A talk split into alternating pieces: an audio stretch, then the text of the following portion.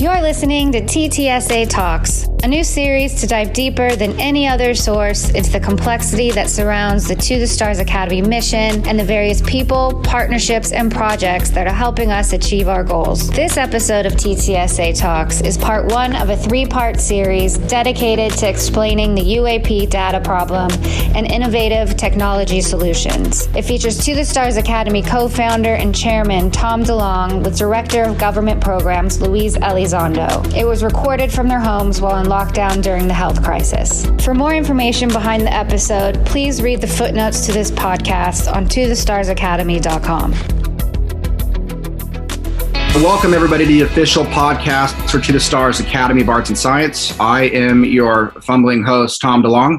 Um, this is where we're going to dive deeper into some of the projects and people behind To the Stars our company focused on collecting and studying anomalous data, uh, developing related technologies, and explaining its implications to humanity through stories. Thousands of sightings occur and are documented every year, but there lacks a single database to consolidate all of the information. It creates problems such as poor reporting standards and researchers working in parallel instead of collaborating. So, data sharing between organizations, both public and private, is poor at best and non existent at worst but there's still an overabundance of UAP sightings that are easily explainable, whether due to satellites or weather anomalies, drones, etc. The problem is these other explanations require cross referencing other databases that typically don't talk to each other. If we had a way to quickly connect these databases, then we could expedite the process of separating the wheat from the chaff when it comes to finding the sightings with the most substance. Today, we're going to discuss and focus on the problems that we faced in the past with collecting data on UAPs and some of the exciting developments underway that are happening now to greatly improve our ability to answer one question What is really going on in our skies? Our first guest is Luis Elizondo, a career intelligence official with the U.S. Army, the Department of Defense, the National Counterintelligence Executive, and the Office of the Director of National Intelligence. Most famously, Luis was the program element manager for the Pentagon's Advanced Aerospace Threat Identification Program, otherwise known as the Pentagon's UAP program. It's my pleasure to have him on the show and also as Director of Government Programs and Services here at TTSA. So, welcome, Lou. Thanks, Tom. Thanks for having me. Really, uh, really excited to do this podcast. I think it's a great way for us to engage uh, a lot of the folks out there that don't really have an opportunity to hear from us all the time and really try to kind of kind of get to the heart of, of some of the questions that they have and and specifically some of the questions and, and and I think some of the topics that you've been wanting to discuss too for quite a while, but really just never had that opportunity. You know, when I first met you, I remember you had this really kind of uh, interesting idea because the little bit that I knew about government at the time, um, it seemed like you would potentially, when you're running the UAP program, that you would potentially be able to have access to all this data. I mean, we watch movies and we think that like you know you have this room with floating computers and you can get anything you want at any kind of time. And that's hollywood teaching us things that aren't true. And what i what i learned from you is that you wanted to collect a lot more data than you had access to in the government.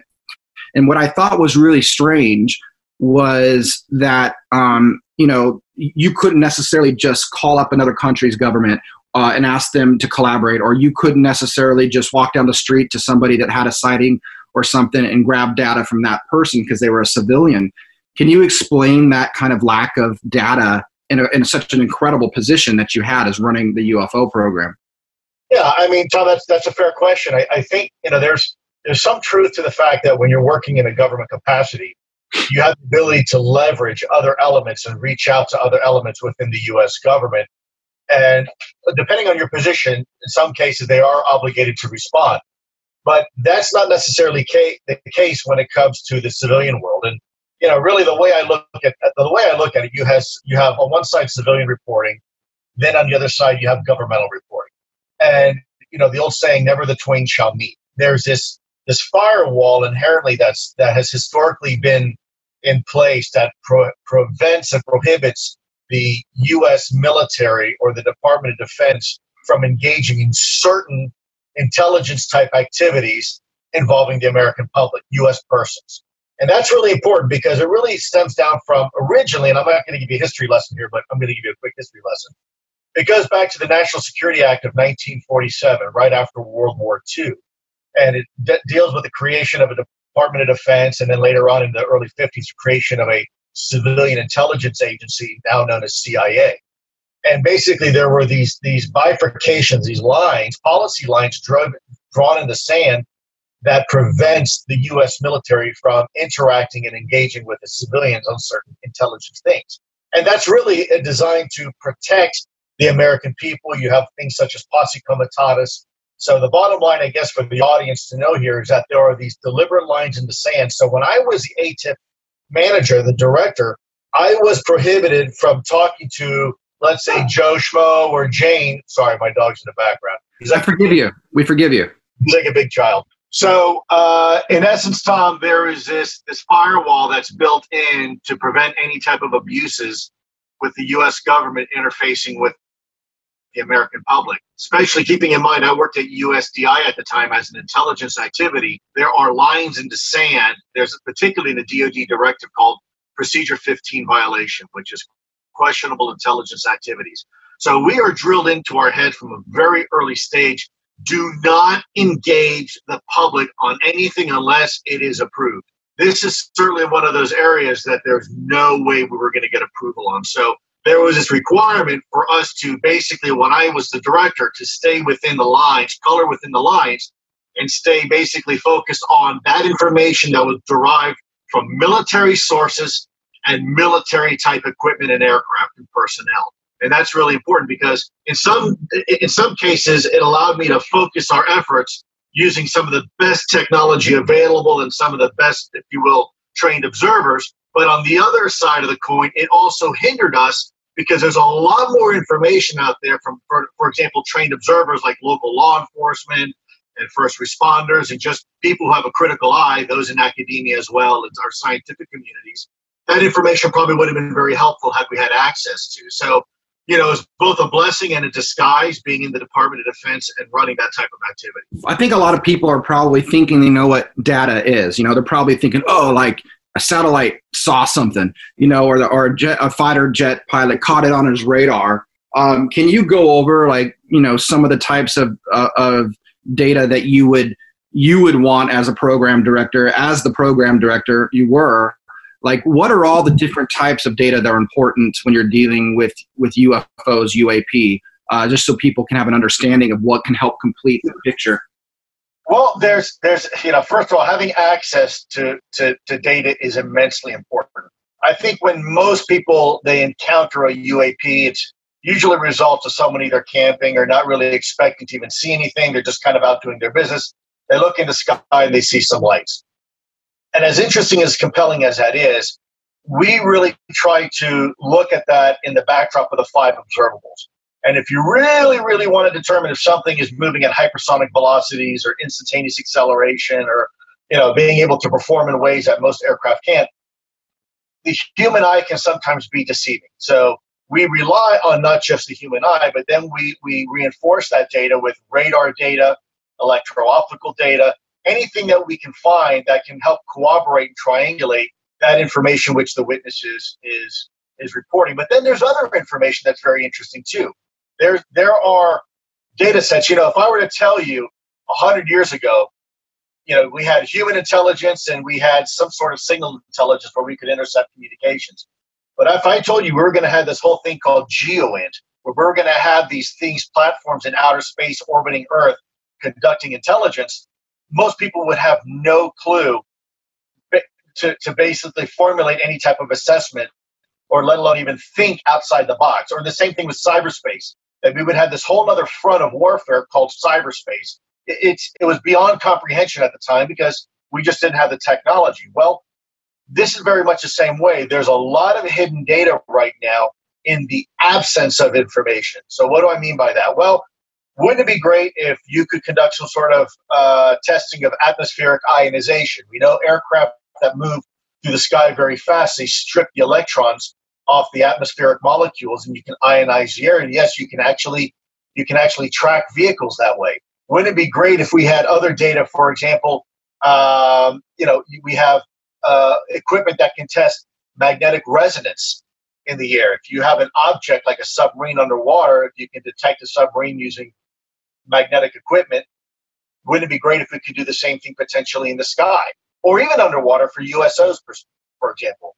maybe there's some ultra low frequencies or ultra high frequencies, acoustic signatures that maybe we don't realize are there. Some needles in the haystack that now we know to look for. Now that data comes forward. Even even believe it or not, the absence of data, the negative space, there is a a a common, if you will, hum tone that all the things in nature in certain areas make, whether it's industrial equipment and birds and animals and human beings and cars, there is this natural state of harmonics, acoustic harmonics, and it's different in different parts of the world. Wouldn't it be interesting if you could take that baseline and all of a sudden? Uh, so I guess my point being is there's a lot of there's a lot of things out there yet that that can really provide potentially potentially compelling data that we don't even know is out there that we can utilize. Yes, satellites is one of them. Yeah, uh, FLIR technology is another one. Radar technology is another one. But I would submit to you, there's probably a whole bunch of others. And Tom, if I were to put my finger on the very one tool that would be most beneficial for this effort, would be the introduction of artificial intelligence. AI has the ability to crunch the massive amount of data that would take us weeks and months and years AI can do it in seconds. And I think that's why, from our perspective and your perspective, TTSA, one of the greatest, if you will, values we bring to this topic that's never before in history been able to really be look there's other organizations that have databases on uaps but no one yet has the ability to apply hardcore ai to try to find the commonalities the connections within those data sets and by the way they're there they are there. So we just need to have the capability to crunch the numbers and crunch the data in a way where where it makes sense. And by the way, that AI is constantly learning. So it's getting better and better and better and better. You know, when I when you first came out of the Pentagon, I remember one of your first ideas was was the AI system, you know, and that's when I started learning about some of the challenges that you guys faced over there in the Department of Defense trying to take disparate pieces of data or data that's missing or you can't really again you can't go and talk to civilians and grab their data and and there's all these kind of obstacles. So i mean thinking about the challenges that you some of the challenges that you've outlined where there are things we're not thinking about or things that exist that we're not looking at how to bring them all together um, do you think that is the new process that needs to be built the new process of reporting uap uh, could potentially take all forms of data into one spot. That's what I got from you when you came out. Would that help the challenges of the government in anywhere? it has to be. It's going to just help us. It's going to help the government. It's going to it's going to help pretty much anybody because it's going to crunch all sorts of data. Remember, flight tracker data, weather anomaly data, bird migration data. Pretty much, if it can be ingested from a database, it's going to be considered. Let's let's just go back even 15 years ago, when you and I were growing up as kids, you want to hear the weather report. They were accurate, maybe if you were lucky, up to two or three days. Now we know the weather up to a week to 10 days. And by the way, we can predict, for the most part, a hurricane and its path well within a very, very close margin. And I think that's all due to the fact that we're using AI. Keeping in mind that in order to predict something as, as simple or you, know, you ask a weather, weather person, as complex, something like the weather, it's not just looking at a storm front because that storm front is being influenced by other weather conditions halfway around the world. And so, you know, think of the butterfly effect. If you have a, a cold front somewhere in Siberia that's pushing up towards the towards the Arctic, which is then influencing another cold front uh, over Alaska, pushing down into Canada, which is influencing a storm front here in Nebraska, all that is related. And by the way, that also is related to other weather patterns. Our weather pattern influences those weather patterns on the other side of the world, too. So, unless you have an AI algorithm that's strong enough to take all that data that's coming in, you're going to have a really hard time making accurate predictions. And that's really what we're trying to do here. We're trying to ingest any and all data, seemingly even unrelated data, and trying to to to put it through, if you will, think of a think of a meat grinder, right? You stick a bunch of meat in, you turn it around, now you have sausage. Very much the same thing. Something that that makes sense, where the data a human being now can look at and say, okay, that is a logical pattern. that is something. And who knows? Wouldn't it be amazing? Wouldn't it be exciting if what we were looking at as five observables wind up being seven or eight or nine observables because of this? Maybe we find some new observables we, we never knew existed. So we built this this AI system, uh, the database called the Vault that that that would hopefully like wine get better with age. People keep adding to it and adding to it and adding to it. Um, we created uh, an app called Scout to help ingest data and you've had some really great ideas about how this could how this could help and so can you give a little rundown about you know where we would be in the coming couple years once we've launched our ai once we've connected certain databases to it once we've put out scout what would be like a real world scenario of how those things all work together? Well you know the vault which is really the house for the ai you know that's really where the where the crunching the data crunching occurs. But ultimately at the end of the day you need some sort of interface to interact with the human being. So information can be input into the system via the human being and then looked at and, and a, final product being provided to the human being so input and output scout is that that means that is the mechanism in which human beings anybody out in the world who wants to use an app can use the app to basically gain access into the vault. You'll be able to acquire real time data. You'll have geofencing with alerts that'll allow you to know hey, there's been something that recently occurred in our skies. Does anybody else see it? Like your recent event that you posted right. on, I guess, on social media, right? Wouldn't it be great if anybody who's tapped into Scout, you can hit a button, all of a sudden it's going to alert everybody within a 10 mile, 30 mile radius, and all of a sudden they can hold up their phone and the phone will actually tell them where in the sky to look and point, and the, and the phone will start now recording this data. So now you have triangulation. You have instead of two pairs of eyes, you have a hundred, a thousand pairs of eyes real time, capturing the same event from different perspectives and different angles. So that's the power of having something like Scout at your disposal because you're going to be able to to use this application to virtually real time grab data and then get it into the vault and then the vault will then start the crunching process also, equally important, keep in mind the vault's going to have all sorts of other data sets. Again, it's going to have ship AIS, it's going to have flight tracker information, it's going to have satellite trajectories, real time going overhead. So it will very quickly be able to tell you what you're looking at is, for example, a military exercise and they're likely dropping flares. Uh, very much like when, when you called me, Tom. Remember how, how you called me excited? And the very first thing I did is I opened up my flight tracker app because obviously Scout hasn't come out yet. And I looked at this flight tracker, and there were no civilian or military aircraft squawking within a 30 mile range of where you were on the beach. So the lights you were seeing were not civilian aircraft because they have to squawk, and they're likely not military unless they're flying in the black. Um, so we know from from what we call the military, of the white world, uh, it's it's no it's no overt flying military aircraft, and it's definitely not a civilian aircraft. Now, could it be some sort of secret military aircraft or test aircraft? Sure. Could it be something else like uh, balloons, like Google balloons, or something to that effect? Yeah, I mean, these are certainly possible. And this is why Scout is going to be so important because all that data will be ingested real time.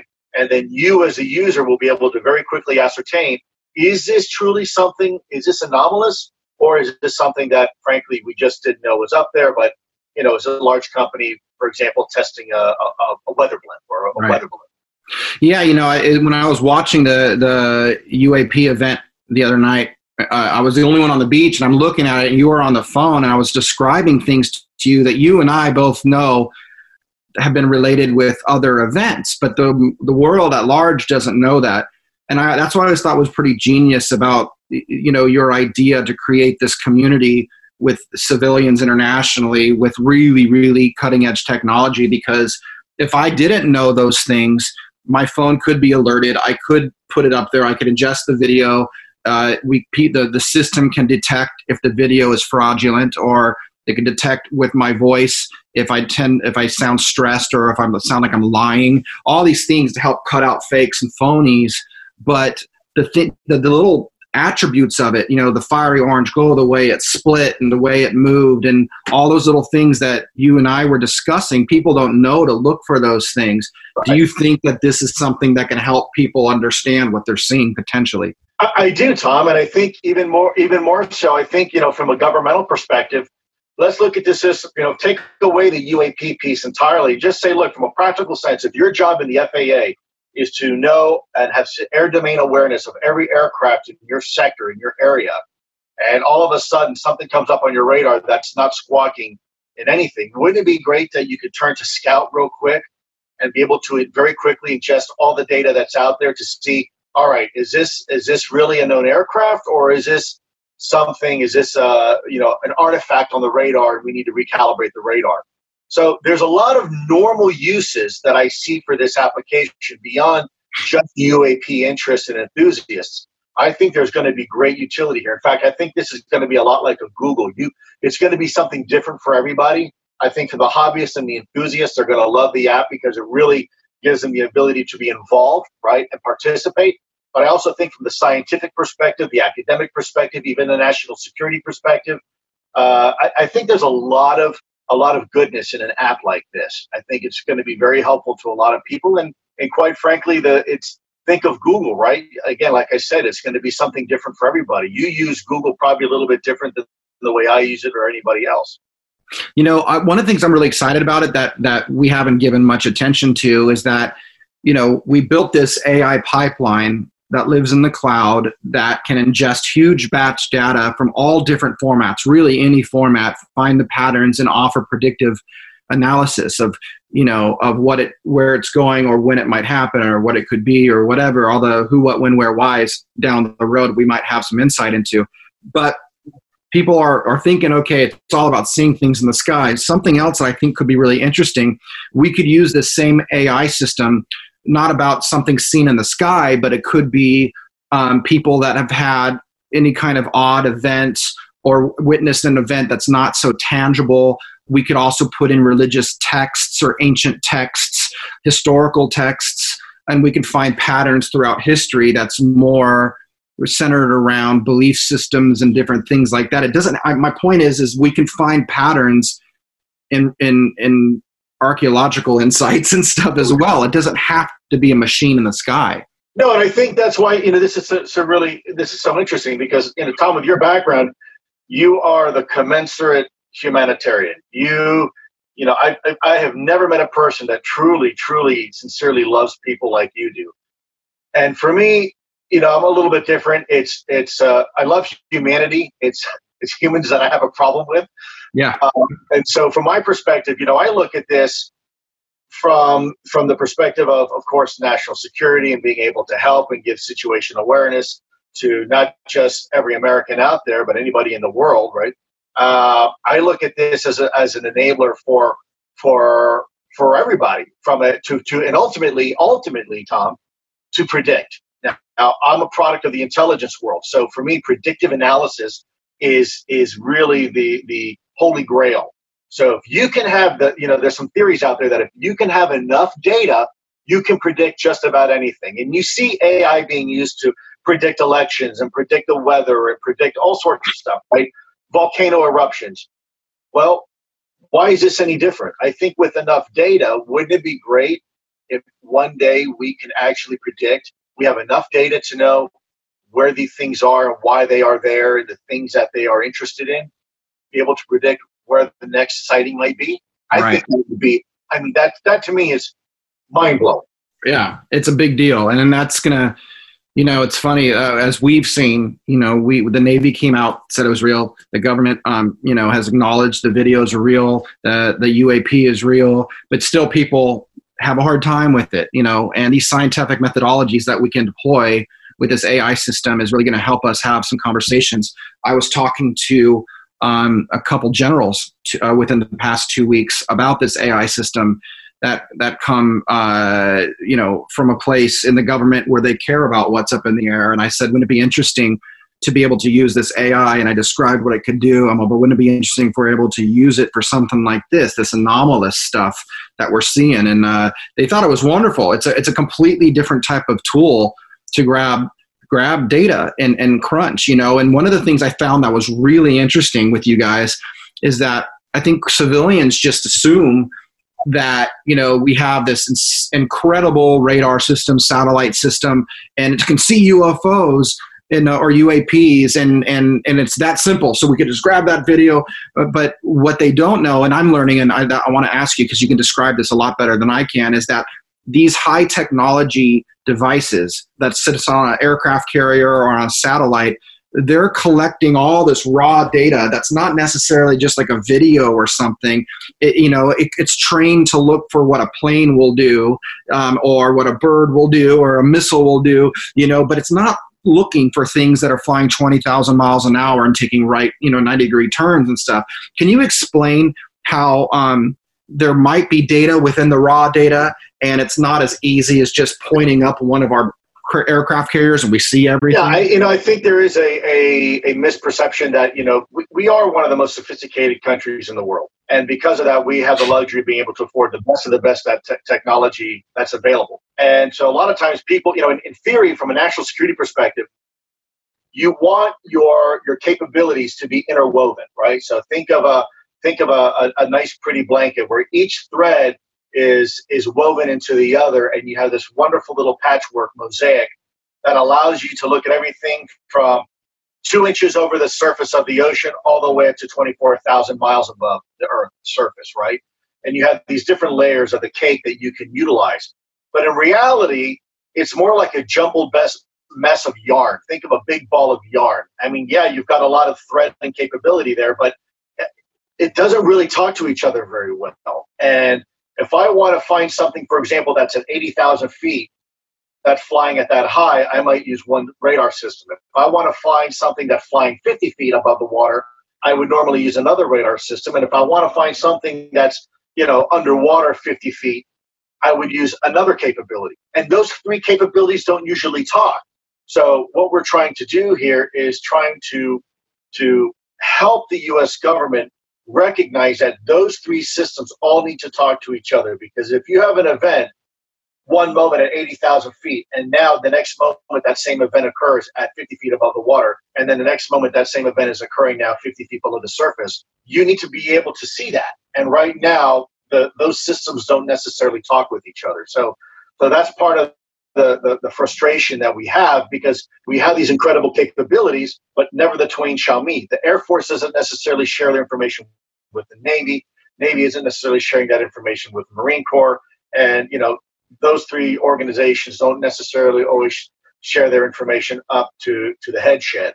Um, I don't think it's purposeful. I just think that, you know, the Navy has its mission and they're very good at what they do and they're focused on it and the Air Force has, you know, got their mission and they're focused on theirs, and and and Army vice versa. I think so. It, it's breaking down some of the the stovepipes and those cultures, and trying to enable the government, give them enough data so they can recognize the value in creating a cross-cutting initiative at the senior executive level that can tap into every single one of those stovepipes and bring that information together into a collective central belly button. Love it. I, I, I am so excited for this artificial intelligence system that To the Stars Academy has created.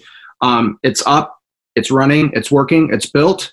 Um, it's never finished. Software obviously evolves. So over the next five years, we keep adding to it and adding to it. It gets bigger and bigger. Google today is not what Google was 20 years ago, um, but our AI system is up, and we're. I'm just so excited to give that um, to the world, help help people learn about these things. But more importantly, you know, I I remember when I first met a lot of these multi-star generals before I knew you, Lou, and um, I I always I wanted to be able to offer you know my my way of communicating to young people. I never thought that I would meet you, number number one, but then I never thought I would be able to provide a vehicle to help put together what you need what you were doing, what could be a benefit, uh, a big benefit to the U.S. government and our allies. Like, so to sit here now, and I, I have so much pride. Like, wow, we did something cutting edge, needed, um, that can potentially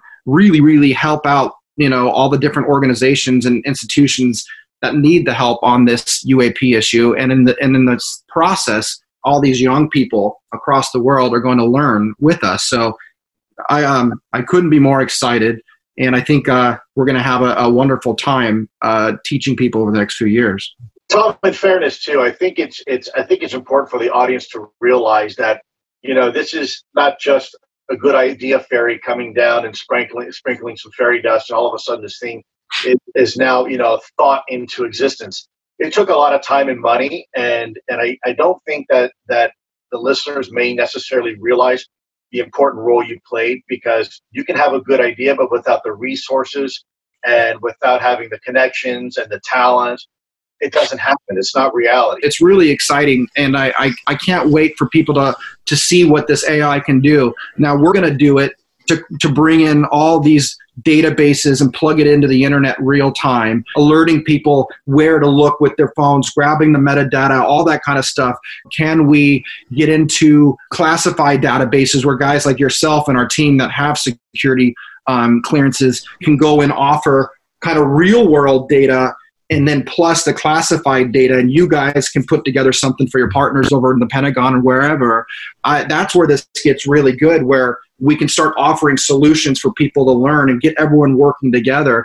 And um, the last thing i'd like to, to ask you because right when i just said that i just realized that people don't understand why satellite data or, or certain things are classified. Like people won't get that. Well why can't we just fucking plug into the National Reconnaissance Office and all their satellites. They're there. We pay for them. We're Americans.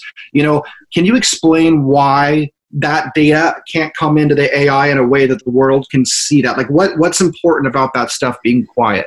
Well, data can go up, but just doesn't go down. Uh, that's kind of the old saying in the government. And the reason why it has nothing to do with the mistrust of the American people.